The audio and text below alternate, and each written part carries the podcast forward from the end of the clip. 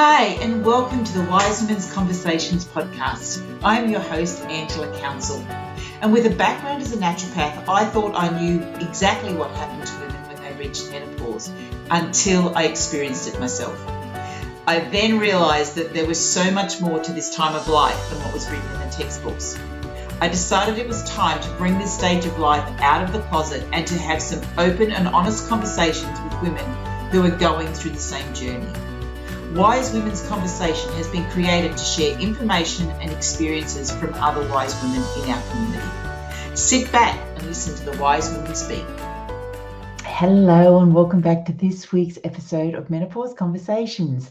And this week, I've got another episode, which is a series on the understanding hormones um, episodes that I've been doing over the last few months. And this week, we are talking about, or I am talking about, um, the real underlying cause of what is going on with your all the different symptoms what's really causing those symptoms? Because most people um, think it's all about the hormones but actually it's not all about the hormones. Hormones might be the trigger but there's three things that are happening which is actually causing the hormonal triggers which are causing your symptoms have a listen to the episode and you'll understand a little bit better about what I'm trying to say here. So, not a, not a very long episode this week, just a short one. So, have a listen. I'll be back at the end and to have a bit more of a chat with you. Bye for now.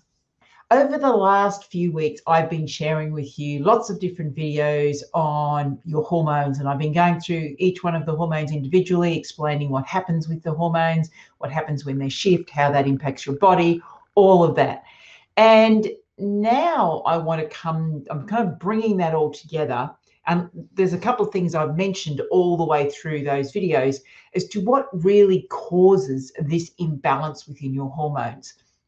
And particularly as you move into menopause and um, these hormones are moving gradually on a, a downward um, slide and then we tend to start to experience different symptoms, which are very often associated with menopause. But I'm going to share with you today that it's not actually menopause that's causing these symptoms. And these symptoms are hot flashes, joint pain, weight gain, foggy headedness, not being able to sleep.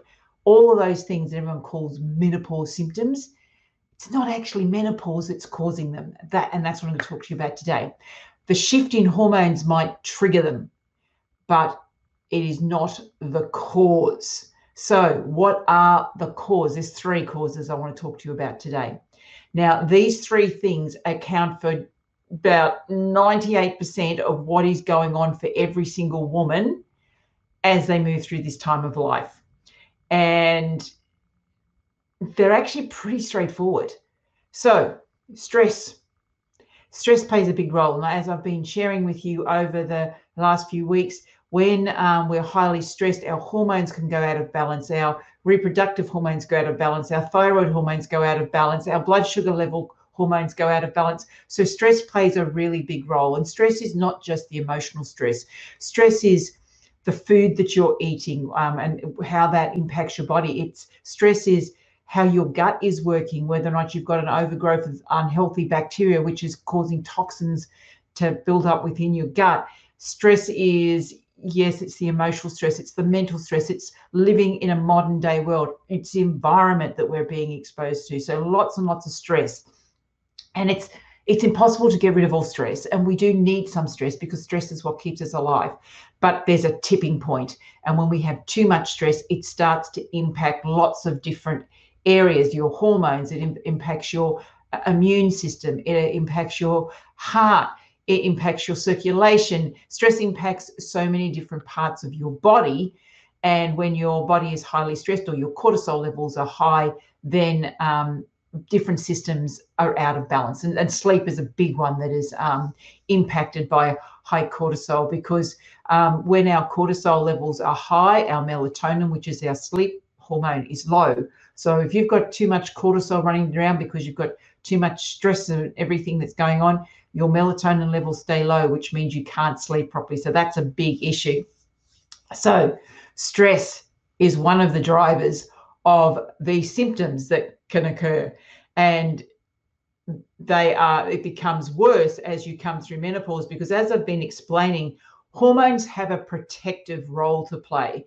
Hormones are designed to help us reproduce, to keep the population going. That's what you know the female body has been you know designed for on an evolutionary basis.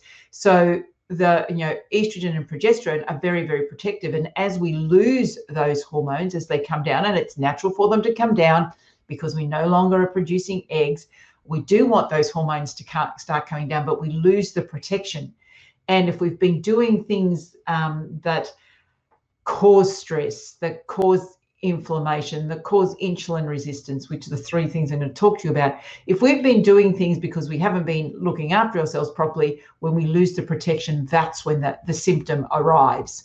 So it's not the loss of hormone that causes this, the symptom, it's actually what you've been doing. So stress, inflammation. Inflammation is a big one.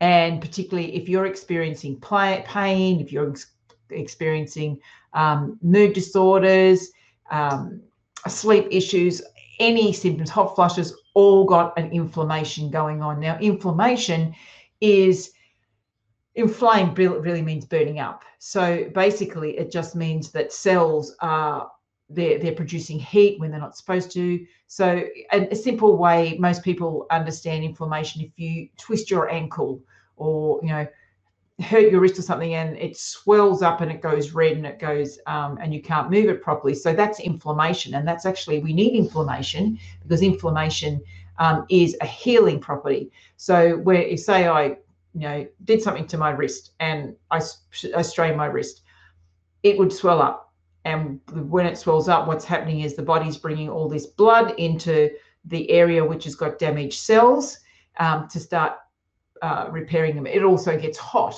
And once again, that's the heat. The immune system is actually repairing all those cells, so it needs heat. And then because it's all swollen, um, we can't move it properly, and we want to keep it relatively still so that the, everything can repair. And then once it's repaired, we get our flexibility back. So that's an acute stress, uh, oh, sorry, an acute inflammation, and we need that inflammation. The problem is when we've got ongoing inflammation. So the body is continually inflamed and it's not from, you know, twisting your, your ankle or straining your wrist or something like that. Most of the inflammation comes from your gut, it comes from the food that you're eating.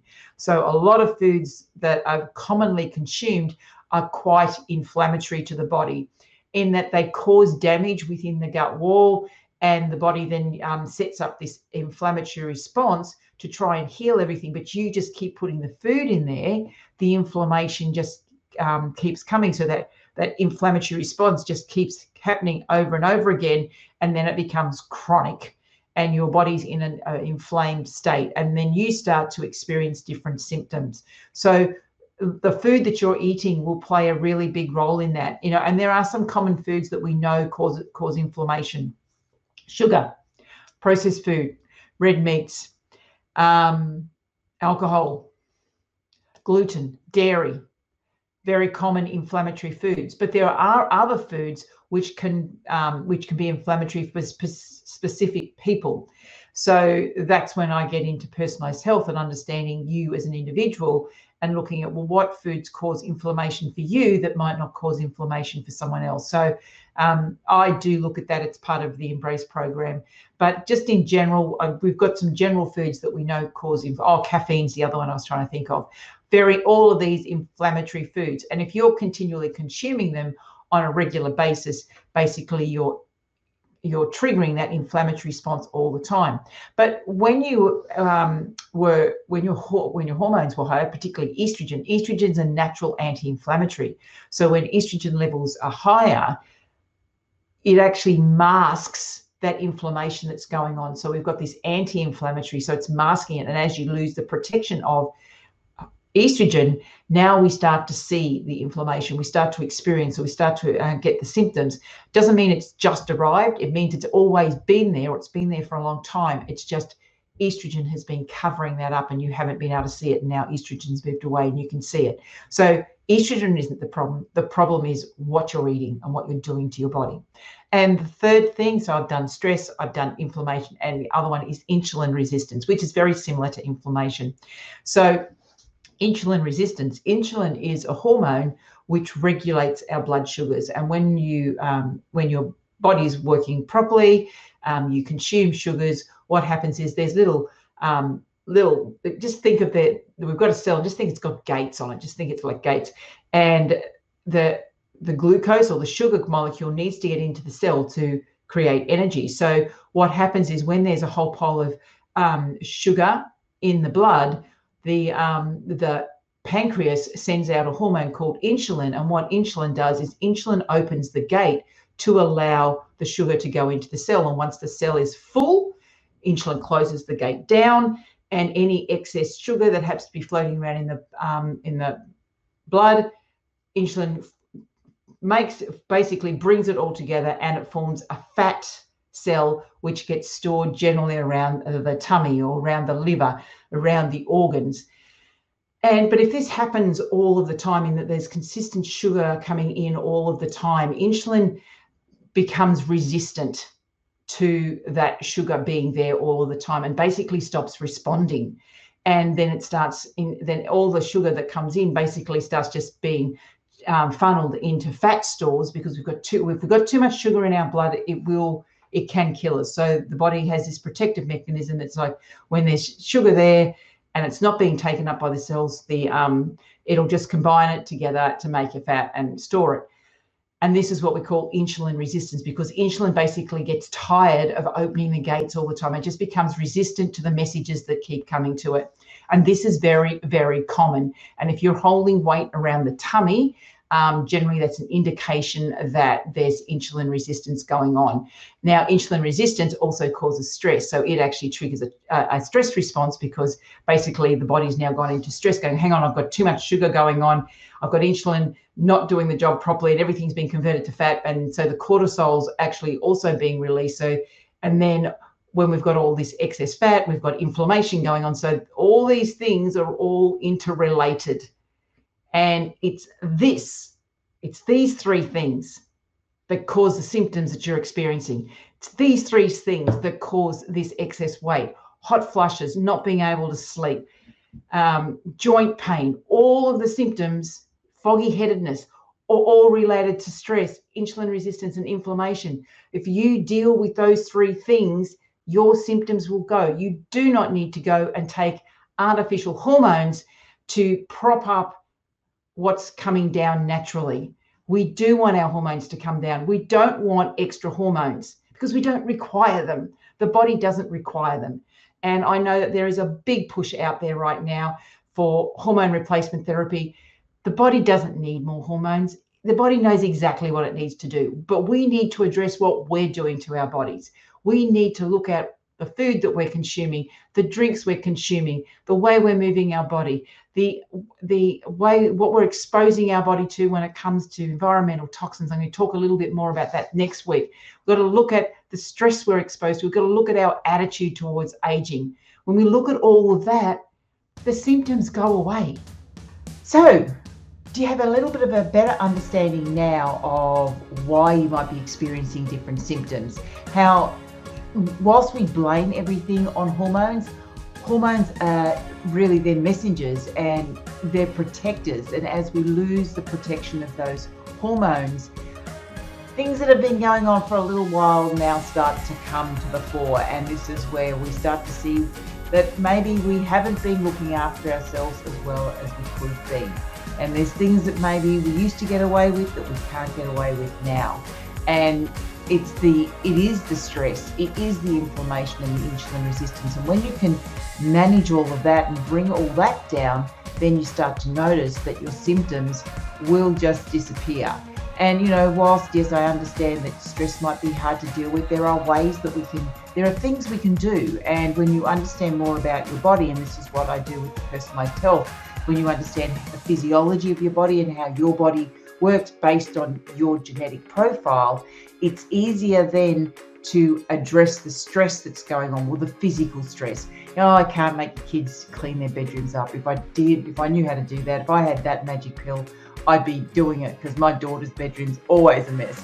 But yeah, so I, I can't deal with that. But I can help you deal with the physical stress that's going on, and that comes from the food that you're eating, the way you're moving your body, the, the toxins you're being exposed to, and all of that. And if you want to learn more about this, why not grab the free copy of my ebook called The Secret to Getting Rid of Your Meno Belly? Now, the link to download that is Angela Counsell, so A N G E L A, Counsell, C O U N S E L dot com forward slash understanding underscore menopause underscore ebook. So uh, angelacounsell.com forward slash understanding underscore menopause underscore ebook. Go there and you'll be able to get a copy of my uh, that ebook. And I talk yes, I talk about the weight, but I also talk about other symptoms as well because really when we start to reduce your stress, your inflammation and insulin resistance, not only does the weight go away, also your other symptoms go away as well. So if you've enjoyed this episode, why not share it with a friend or share, you know, if you've got other friends who you think would really like to know more about what's going on with their body, with their hormones as they're coming through menopause, share the, the podcast. Just tell them about the podcast because the more women that understand this, the more women who know what's going on with their body, the better women are prepared as they come through this time of life. So please just share the um, the podcast with as many women women as you can. Uh, send them to Apple Podcast or Spotify, wherever they listen to um, their podcast. And if you've got a few minutes, I'd really love a, a feedback, some feedback. Um, Apple Podcast, you can leave uh, if you're listening on an iPhone if you want to leave me a rating and review, that would be absolutely fantastic. Once again, that just helps other women find the podcast um, and more women that know this stuff, the better we're all going to be. So that's it from me this week, and I will be back again next week with another episode of Menopause Conversations. Bye for now.